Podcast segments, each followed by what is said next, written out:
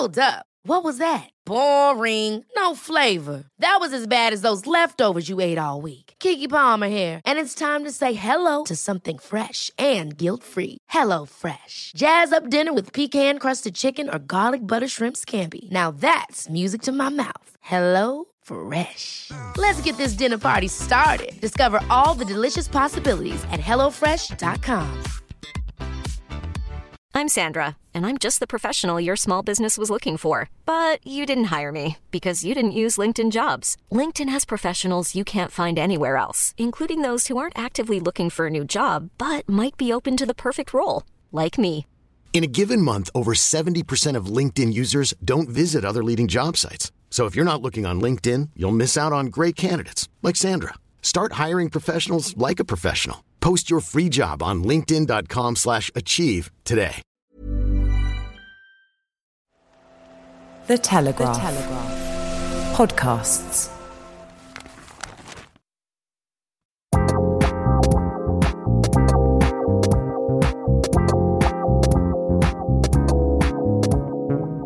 Well, that was fun. We're coming to you from the last day of London Fashion Week. As always, it was a swirl of shows, presentations, parties, and protests, not to mention a record setting number of Deliveroo meals.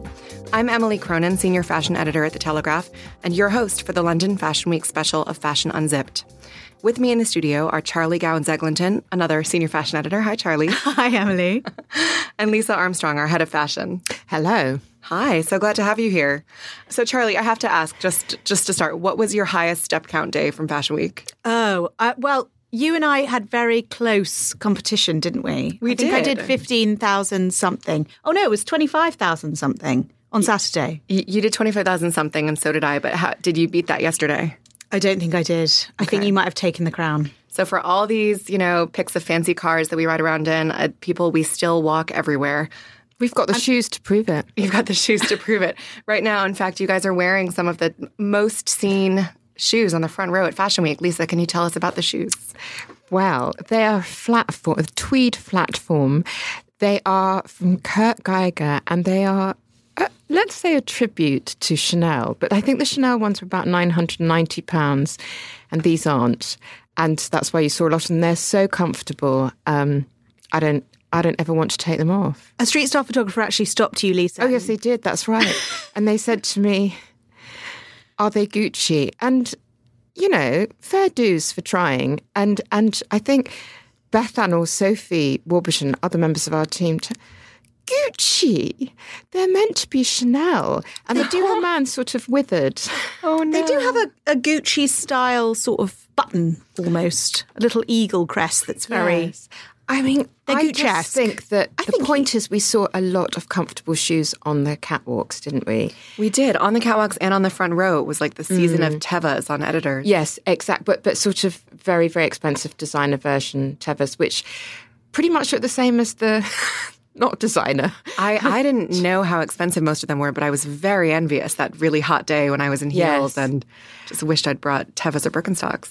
I I just feel I don't really want to wear uncomfortable shoes anymore. I mean, my feet are the are are like they're oblong now. My feet. I think what's the joy of these Kurt Geiger sandals is it is cool now to wear something that isn't, you know, two thousand pounds, and you get bragging rights when people say, "Oh, there's the Chanel," and you're like, "No, actually, they're fabulous Kurt Geigers." Yes, I'm glad you feel like that. I, I find that it also dresses stuff down that could be very over the top dressy. Like you, what you're wearing, you know, a lace inset cocktail Yes. dress, wear Well, it with as black you do. sandals As Lisa happens to be in the studio, of a Tuesday morning. Yes, I never know if this is just on Planet Fashion though. I wore I wore a sort of practically a lame dress on on day one of Fashion Week. And on the tube, just people were saying to me, "What a beautiful dress!" And I could see people smiling, and I thought, "Are they? Do they think I'm insane, or are they just enjoying it?" And actually, in the end, it doesn't really matter. I thought you looked fab. well, yes, because you work in fashion, and it was whistles, but It was whistles, whistles. relatable. It was relatable, and um, and it was just very very pretty. And actually, what was so great about that dress is that you know people commented on the tube that they liked it, and then I wore it all day long, and then I wore it to a friend's big birthday party in the evening, and people liked it there too. It was the kind of the dress that you can take anywhere, and I feel that's what fashion is giving us a lot of at the moment. Well, you, you say, you know, is it only on Planet Fashion? But the odd thing about about the comfortable shoe trend to me is just how from real life it feels. I mean, I never thought that we'd be coming back to work basically dressed as, you know, a 1980s New York career woman on her way to work and mm. staying that way through the whole day, you know, like mm. like with trainers and sandals. Like it's, it's, as if we forgot to take off our commuting shoes and yes. put on our real ones. And except I in the it. 80s, we would have been trussed up in some really not very good suit because back then they just hadn't worked out yet how how to dress us for, for work, for the office. So when you look at that, you know, working girl, the, the clothes are just horrific. Oh, I think they're great. I love the clothes in Working Girl. But you don't want to wear them. No, absolutely not. Well, there but you go. The huge shoulders and well, anyway, we did see a lot of good suiting on the runway, didn't we? I loved the suiting. Yes, I, I really, I, I particularly enjoyed the uh, sort of again lame. A theme suiting. emerges. Here. I know a theme, a terrible revealing side of my blinginess. I did love the sort of lame suiting at J.W. Anderson. It was gold, wasn't it, with sort of trailing, it was full on gold, yeah. ribboned kind of yes, lapels. yes. I mean, it was day to night, people. or night to night, you know, yeah. either way. Victoria Beckham suiting was great. Loved that. The little the tiny check. Mm. Yeah, was it a gingham? Like a micro gingham? Webs, yeah. Su- suiting, but but I like her suiting because it's very slim and I feel a lot of trouser suits can swamp you if you're not five foot eight. But because she's little, the cutting just really works on a on a on a smaller, on a shorter woman. And Lisa, you talked to Victoria backstage after the show, didn't you? Actually, I, uh, yeah, I went to see the collection at her Hammersmith headquarters the day before. She's really professional, actually, and she she always gives you quite a bit of time to look through her boards where they have photographs of all the models in the outfits because it's already been styled. You know what I think is great about her is she will give you a few quips. She knows what's required. She, she knows what you need. She plays the game, totally professional. And um, she'll do something seemingly spontaneous. And if you're me, you'll say, Oh my God, sorry, my phone wasn't working. The video's all blurry. I put my hand in front of it. And she'll do it again and again and make it look spontaneous every time. But the joy as well with her, because I've been to um, a preview of hers in, in New York when she used to show in New York. And a lot of designers, when they're talking about their collections, will get very kind of involved in a very obscure reference. Yes. And yes, it was very much about this. And it's it's all very intellectual and very highbrow. And she'll just say, Oh yeah, well Harper loved these sparkly shoes. Yes. So then I thought, actually those are really fun, aren't they? And I really like this color, and I or thought this was a really I never, I never wear thongs, g strings, and you know that's your headline. I mean, sad to say, that is your headline. she doesn't talk twaddle, I would say.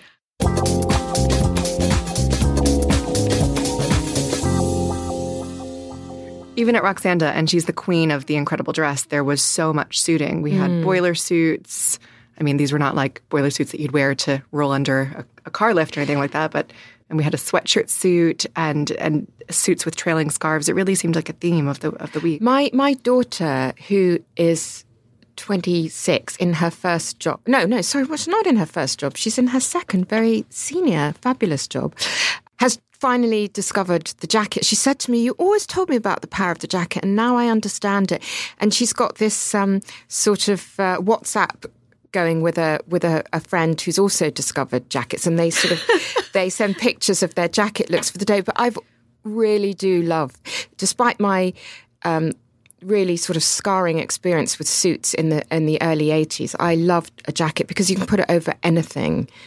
You can put it over some sweats and and look and look sort of pulled together. Roksanda did that too, didn't she? She she, she didn't have smelly old sweats. They were very superior sweats. Superior but, um, sweats. Sounds like a good name for a sporting goods store. Um, well, it kind of took me back to Norma Kamali, who I met for the first time last week, because she she did all that sweatshirting in the eighties, and when I came to London, all the cool girls were wearing Norma Kamali, and it was my first, I think, contact with sort of luxurious utilitarian clothing. Mm. You know, I hadn't seen that before. I was just used to utilitarian clothing.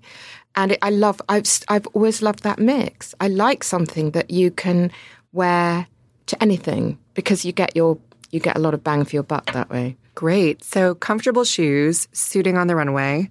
Lots of pretty dresses. Lots of pretty. So we had suiting on the one hand and then pretty dresses on the other. Some of the prettiest dresses were at Erdem. I, I feel like Erdem increasingly specializes in in finding and showcasing obscure women we should all know know more about. And this time, his muse was a Mexican film star turned activist who died in mysterious circumstances in Italy, and yeah, the dresses had just had a great sweep to them, like it really almost meant to be viewed from the side. It was also the setting, though. So we were in Beautiful. Gray's Inn Gardens um, in central London, which was The law- actually the- yes, where all the the walks. barristers. And it was actually reside. designed, I read this this morning, it was actually designed by Sir Francis Bacon at the beginning of the 17th century. And it's just this grand promenade. And the models were kind of, it was, it was such a distance for them to walk down. And we were sat all on one side. So we're seeing them with the backdrop of trees and those beautiful buildings. And their scarves were trailing behind them and these silks. And it was so dramatic. I loved that show. Didn't you think that they'd really gone out of their way, the designers this time, to find amazing locations? So there mm. was Gray's Inn, beautiful, and then there was a Victoria Beckham showed in the Foreign Office in Whitehall. I never knew there were that that building was like that. It was sort of soaring marble columns. It was like the Victoria and Albert Museum in a way, wasn't it? And then um, Emilia Wickstead was in the gallery at the Royal Albert Hall, up at the top, which was so it's the circle, and the models were work, walking the whole circle, so you could see them. They were right in front of you, but then you could also see them kind of through the columns, right across the balcony. Sh- Just amazing. Roksanda was um, in the, at the Serpentine Gallery. There were quite a few alfresco shows. Not forgetting Simone Rocha at Alexandra Alexandra Palace. Roland Mouret outside the Royal Academy in a little side side return. Who knew that building had a side return? and um, I just think it makes such a huge difference. And it did make me. It made me wonder as I was trying in vain to get an Uber um, from the um, Burberry show at five thirty yesterday, and my deadline was like twenty minutes. Or, I mean, it was just dwindling and dwindling, and all the Ubers kept cancelling me. The traffic was so bad that Burberry had taken us all to practically the hanger gyratory system, and to put us in a black box. right. Aren't there lots of black boxes in central London? I mean, there's black boxes and there are black. We're in one right now, also. actually. We, we, we are, it's a bit small. Who are we to question the creative, you know, whims Yes. of these designers? And I and I They def- have visions. yes, I. They As, do. as I found last night, Emily and I found last night, 50 minutes late, one show. With the strains of memories from cats Oh, I, playing. I mean, what? Hello. I mean, Richard what's Quinn did like? have, he had a choir. this he is the had Richard Quinn show, we should say. He had, we were in the leisure centre, the Better Leisure Centre, in um, just off Old Ford Road in Mm. This Bethnal taking Green. me to Balenciaga shows in Paris where they love a. You're getting leisure centre. flashbacks. yeah. I don't. I don't think the leisure center usually has pink carpet. No, I Does think it? they'd laid down Do you the think? carpet. Yeah. No, I've been in there before. How how much do you think a location affects your takeout from the show? Oh, massively. Because Simone Rocha, Emily was saying, was at Alexandra Palace, and Emily and I were sat next to each other, and, and you were saying you've been to gigs there before. I'd never been in the building. I think it was stunning. Yes. You know, we were up on the, we were in the nosebleeds, but you're looking down from this great height on these models walking kind of slowly in a circle, and the music, and Yes. it was, it was kind of chilling. I, it, was felt like an amazing haunting. Oh, I nearly cried in Roksanda because they were playing some just beautiful music. Hmm. It was very the moving. music is very important. But also, Yes. this is something that, that Paris has always done exceedingly well. Is is kind of take you on a tour of of grand unseen buildings, and now we're getting mm. that in London.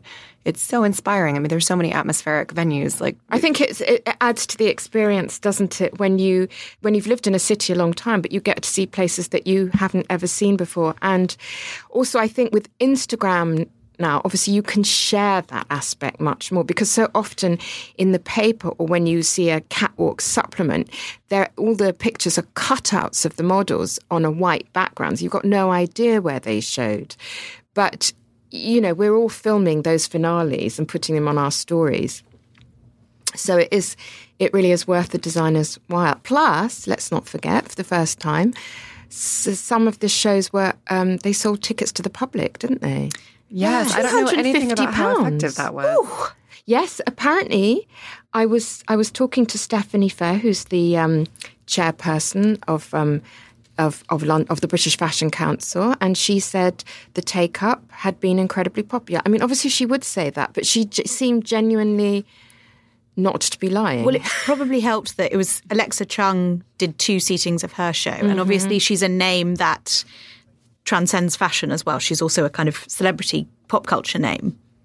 I think, I mean, the price seems incredibly steep, but I think they were getting some kind of access as well, like going backstage. And, and I, I thought it was very encouraging actually, because, you know, we do get data saying that sort of interest in fashion weeks generally is is sort of starting to decrease and that the, you know the algorithms are showing that there's less less social media take up around these these fashion weeks. And which doesn't surprise me because how many catwalk pictures can you look at? Mm. But it's interesting isn't it that the the live experience has some real pull on people. I think that the ticket price also got people access to talks. Like there was a talk with Eva Chen and Laura Brown, mm. the editor of InStyle in the US, and and Eva Chen, who, as we know, is is head of fashion at Instagram. So they definitely got some some unique access, and I would have liked to go to a couple of those things had the mm. schedule permitted. I also wonder if the ticketed events offered a nice positive consumer facing story given the other big happening around the main show venue, which was of course Extinction Rebellion protests. yes or as our news editor whatsapped us last night XR, and none of us could think what that meant. we we need updates on XR. It was confusing because Xtina was also at a couple of the shows. You know, so- we were more focused on that at that point. But did either of you cross paths with any of the Yes. of the protests? Yes. And when I got to Victoria Beckham outside this amazing Whitehall building near the Churchill war rooms, they were standing, there weren't that many of them, there were about maybe 15 or 20, and they were all standing in line with placards with various alarming stats about fashion. It was very, very effective, actually. And they stood there, stood there quietly. There was no screaming as we've had before with um, the animal rights protesters. And then one of their, their spokespeople started to speak again with more really horrifying stats. And actually, I mean, it slightly was a sat standoff because they were standing one side of the barrier and we were all in a in a queue to get in. But I, I actually think there is no standoff because I think people who work in the fashion industry are equally alarmed by the sta- and, want and want somehow to effect change, but maybe at a different rate.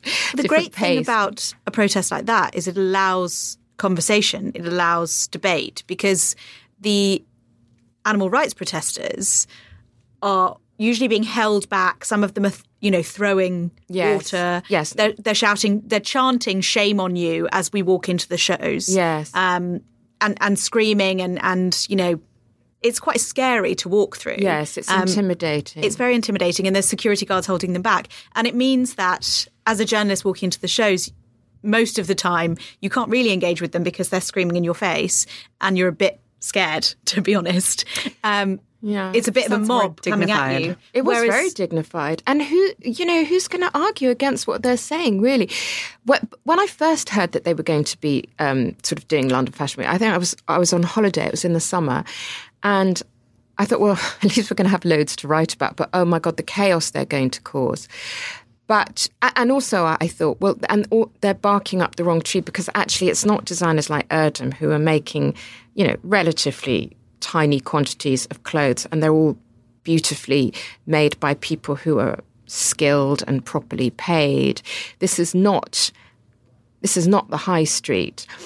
Um, but then I thought, well, of course they're going to do it outside those shows, Victoria Beckham, because that they're going. That's where they get. They're going to get traction. Their Yeah, coverage. that's where they can get visibility. Um, so I, you know, why not? Why not? I, I think people should be if they can if they can protest like that. It was very effective, I thought. I thought it was very cleverly done. I think that people in the industry are, are kind of nodding along because what we would hope is that people buy less and buy better as well. Yeah. And part of that is through supporting some of the designers from London Fashion Week. It's not Absolutely. It's not the, in the- shunning the problem, industry. though, with our message, which is you know buy less, buy better, is that it does come across as quite elitist, and so you know, we do get, com- you can't ever win, can you? You know, we get complaints when people say we are the cause of the Earth's destruction. You And me, Charlie, Lisa. you and me, Charlie, and No, mostly and now you. now that you're back, Emily, you, and also then we get when we when we do um, sort of sustainability features and and ethical f- clothes, which we're doing all the time now. We get people saying we're elitist, and actually, I think we just have got forget buying better. We've got got got to buy less. I'm in my fifties. When I was a teenager, I had a wardrobe that was probably I don't know what's that a meter, not Half a meter. half a meter, and Wide. I- I- I- and it had everything I, and that was through my 20s as well. We didn't feel we had to buy something every week to, to, you know, fulfill our human rights and be content. In fact, Gabriela Hearst said to me, she opened a store last week in London, and she's a she is luxury, but all her twenty five percent of her wool and cashmere now is recycled. She's using she is not recyc she's using old wool and turning into a luxury item that people really want. All her hangers are completely biodegradable. She's very, very forward thinking. Actually, the hangers, it sounds so boring, doesn't it? But that's a major thing. There's billions of hangers every year that end up in, in waste, in, in, in landfill. And that's something that the entire high street can, can do. Just cardboard hangers. Because when I was a teenager and I was working in a shop at the weekends, and on a Saturday in my lunch break, I would go into a different shop, probably Top Shop. There weren't very many. I was. This was in the high street in Richmond, um, and I'd go into Top Shop and I'd buy a new top or skirt or something that I could afford to wear that night when I'd go out and meet my friends. And I did that most weekends. That's how I spent my earnings in the shop now, we, I mean, we've just done a feature this fashion week, this London Fashion Week. We had our picture taken, um, all of the fashion team on Saturday morning and Sunday morning as we were kind of rushing about to and from shows to kind of give a, an insight into what we actually wear, which you can find this feature online or in the paper. And what was interesting when people were sending their credits in, I mean, some of these pieces are six years old and they're mm. old favourites. I personally didn't buy anything new for Fashion Week. Me neither. I got a haircut. That was but my it's one slightly. I mean, we. I think we have to be careful because we do. We can borrow stuff, but but Or rent it. or rent it, which Emily brilliantly did. I But I can't did- wait to read that feature. I didn't do either of those, I'm afraid. All of my stuff was just my own things, just that I love and have been wearing all summer. And I'm so amused when people talk about shopping their own closet. It's like eh, that's called getting dressed. I was teasing know, Lisa Yeah, I about this got last wrapped week. over the knuckles for using that ridiculous expression. Well, I said you can't shop your own wardrobe. That's just wearing your clothes, which that's what a wardrobe is. And it just so happens that as fashion editors, we have quite large wardrobes. And so you might find things that you forget you have. Also, with don't you find in fashion we start using these stupid terms ironically, and then they just you forget the irony, And then you're like, You oh, forget yes, I'll the, shop my you know, wardrobe. the uh, speech marks. Right. So before Save we get too much, before we turn to uh, phrases we hate in journalism, let's just let's talk about favorite shows. What were the highlights for you, Charlie?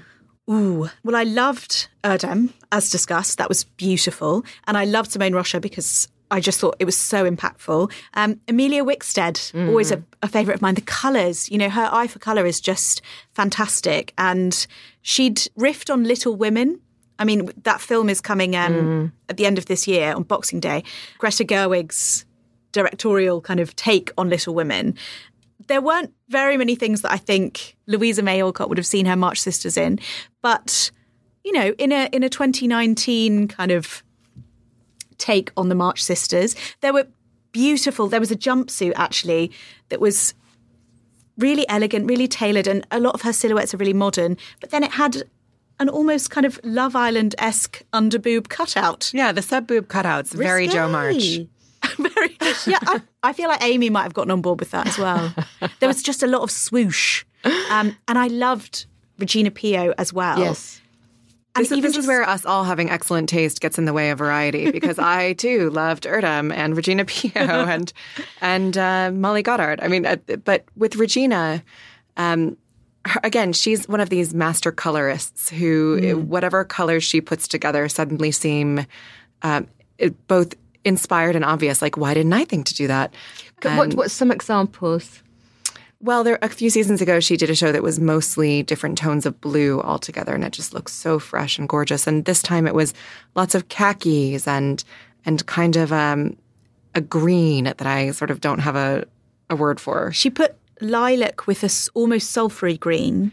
Yes, she had lilac and green. Um, but And that, then- confusingly, that day you were wearing like tan trousers and, and lilac shoes. I am often ahead of the curve. You are. noticing. What can I say? uh, and and she had these sort of tiny Hawaiian prints that seemed very refined. Um, it, she had hems that were clacking with beads in a way that didn't seem at all purchased from a flea market on holiday. It seemed seemed high fashion.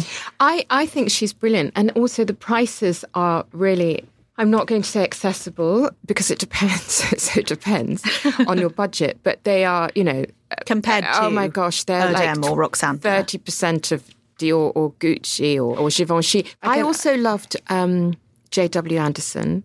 There, there were a lot of long, more flowy dresses, just like sort of sheaths in neutral colours that eh, they weren't like the robe, but it was that sort of vibe, but mm, edgier, and uh, but also some tiny little mini. Uh, sort of fluffy uh, knitted dresses, and then these lame trouser suits that weren't really lame; they were much cooler than that. But he too did this weird boob thing. He had these sort of um, rope coils going around the boobs, a bit like um, if you've seen the film Colette, where um, uh, Keira Knightley at the end has gone into sort of vaudeville on the stage, and then like in the 1920s, and she's bare-breasted but with jewels around them. That was very peculiar. I sort of thought maybe he'd been sponsored by Swarovski. I thought if you lifted off those weird boob things, the dresses were just fabulous. I kind of wanted to tie one around my eyes and pretend that it was some fabulous aviators uh, Talking costume. of ties, our big takeout. Scarves. How could we forget scarves? Well, I loved at Rejina Pyo actually over the hair. She'd done sort of little fouillards. I, can't, I can never say that word properly. Foulard. She'd done little foulards. No, I'm just going to say she'd done little silk squares, but they were tied so neatly over the hair, like Jackie O in Capri. Well, there were scarves everywhere, weren't there? I mean, Erdem tied them over beige trench coats to make them more interesting. People were wearing them in a very sort of Jackie O way on the catwalk. And, uh, and at Burberry, they were like belts. cinched around the Burberry, uh, waist. Riccardo Tisci actually was incorporating them into, you know, there were, there were scarf shirts and um, scarves, sarongs tied over uh, sort of pencil skirts. I mean, I don't know whether that was just styling or whether they were actual, the skirts were like that. And Ports, Ports 1961, Canadian brand, did a very nice job trying to be minimalist for five or six years, but never really cut through, did it? The, never got much publicity. It's got new design team there, Fabien Baron and Karl Templer. They've both worked at lots of top, top brands. They had the most beautiful scarf prints, didn't they? They spliced lots of prints together. Uh, quite clever clothes. I mean, there was a coat that had three columns of buttons, so you could wear it loose or you could use, you know, adjust, button up the second row and make it tighter. Um, I thought disaffected Marni fans going to go crazy for that that collection. and they'd done all this beautiful scarf print. Beautiful scarf. Well, there, there were more scarves as well. I mean, I know- I know that we already mentioned Erdem, but also cinching these very Beyonce esque hats um, under the chin and, and dresses made out of them. And there were even, you know, white, beautiful dresses that looked like they were made of sewn together, you know, antique white cotton handkerchiefs. Having said that, have you ever actually worn a silk scarf round your neck? Do you know what? I actually put one on this morning. Nearly did it, but then realised I've just dressed like a 12 year old boy today because I'm on putting the newspaper together duty and I had to be in the office at eight. So I just thought, save that for tomorrow. But I that's wore the- one in my hair during fashion in your week. hair, yeah. Yeah. Yes, and I tied around a ponytail. In your hair, but in the classic. It actually looked quite. I nearly did. I wish I'd done it today. There, there is a street style person who is forever putting her like tying a um, a very Grace Kelly-ish scarf around under Uh, her no, chin that I would do. With huge Under the sunglasses, chin? Would you like, do like a driving Well, obviously scarf. not in public. I'd put it on. I'd look in the mirror and think, yes, and then I'd take it off. I think under the, you know, coming from the front and then going under the hair at the back Yes. is very chic. Lisa, do you think maybe a, a scarf like that could be the new turban challenge for you? Well, if you want me to make a fool of myself yet again, Let's do it. let's go for it. You, I think you already know the answer to that. But that's the great thing about the scarf trend is we can already play with it at home. I tell you what, I, Everyone has a I, I scarf. tell you what I do with the scarf is I wrap it around the handles of my bags. Very bon chic, bon genre, very sort of bourgeois, but hell, I love it, and it's a way of refreshing your bag. Since we are not into buying wastefully, get out your old bag and you know fiddle around. It's also a way of tying a bag to a different coloured dress and shoe. Exactly, that's very true. because true. when I actually when I went to Ascot this year and I was carrying a dark navy bag and a, I was wearing a pale pink dress and it kind of didn't really tie together, so I put a scarf, a printed scarf on oh, the bag. And I think that's a very good point because I think if you are going for an investment bag and you're really your heart is with the you know the pink one, but your your head is telling you tan or, or, or brown. I mean, do, buy the sensible one because you will love it for longer, and then dress right. it up or down with scarves. So, scarves, flat sandals. What is some other stuff that we saw that we can use in our wardrobes right now? Well, I think we've all got summer dresses, haven't we? That we can um, we can winter up. Um, I, I I tell you what I'm noticing is that there are skinnier and skinnier. I, I don't mean tighter, but I- sort of finer gauge knit jumpers. They're not even really jumpers; they're like bases. And the dress I'm wearing, for instance, ca- ca- came with two um, very, very stretchy, almost like t-shirts, but not long sleeves, because there's a bit of sheer in this dress. So, uh, and and the jumpers pick out the colours of the dress. So, and there are more of those around, and I think that's going to be a, a great thing to, to, to do through the through the autumn. I think well, boots are everywhere. The long boots have really come back big time, and I think that's a way of getting more wear out of your Long boots and long underwear with summer dresses. silky dresses. Yeah, and and layering a chunky jumper over. I mean, we you know it's not that new. We've been doing this for a while. Cardies are back. That's a joy. Yeah. What kind of cardies? Well, you've got your Katie Holmes, obviously the greige kind of chunky cardie, A V-neck, wasn't it? a V-neck, Looked quite sexy because she had bare some bare skin underneath it and a matching bra. and a matching bra. But that Burberry cost did- nine hundred pounds. Burberry did super fine gauge knit cardies, worn kind of open, Mm. that were just super fine layers. And it's perfect for this in between weather when you're kind of hot and cold.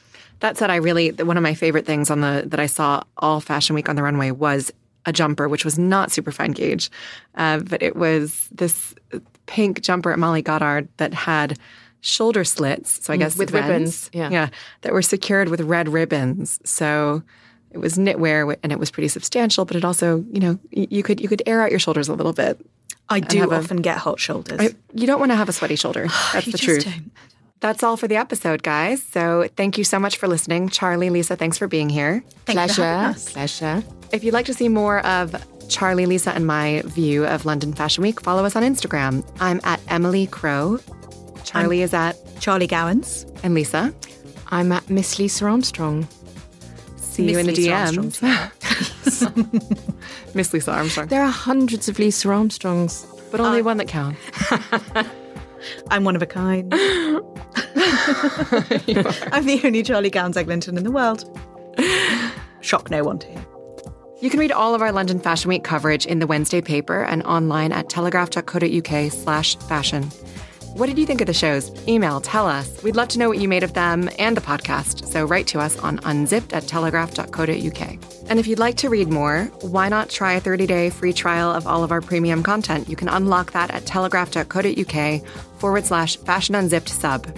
Thanks so much for listening, and join us next week for the Milan Fashion Week special.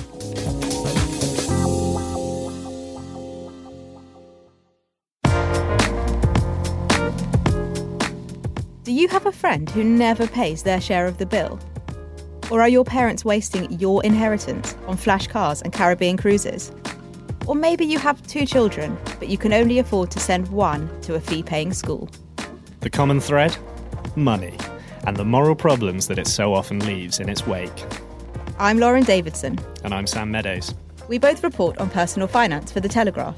And each week on our podcast, Moral Money, we're joined by one of our paper's best loved columnists to unpick the thorny financial issues sent in by listeners. From stretching your work expenses to the ethics of paying less tax, this is the ultimate guide to what's okay and what's not in the blurred world of money morals. It's heated, It's lively. and it might even help you become a better person. Search for Moral Money in your favourite podcast app and click subscribe to make sure you never miss an episode.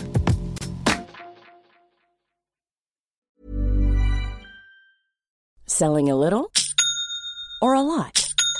Shopify helps you do your thing however you cha-ching. Shopify is the global commerce platform that helps you sell at every stage of your business. From the launch your online shop stage to the first real life store stage, all the way to the did we just hit a million orders stage. Shopify is there to help you grow. Shopify helps you turn browsers into buyers with the internet's best converting checkout. 36% better on average compared to other leading commerce platforms because businesses that grow grow with Shopify. Get a $1 per month trial period at shopify.com/work. shopify.com/work. Ever catch yourself eating the same flavorless dinner three days in a row? Dreaming of something better? Well, HelloFresh is your guilt-free dream come true, baby. It's me, Keke Palmer. Let's wake up those taste buds with hot, juicy pecan-crusted chicken or garlic butter shrimp scampi. Mm. Hello Fresh. Stop dreaming of all the delicious possibilities and dig in at HelloFresh.com. Let's get this dinner party started.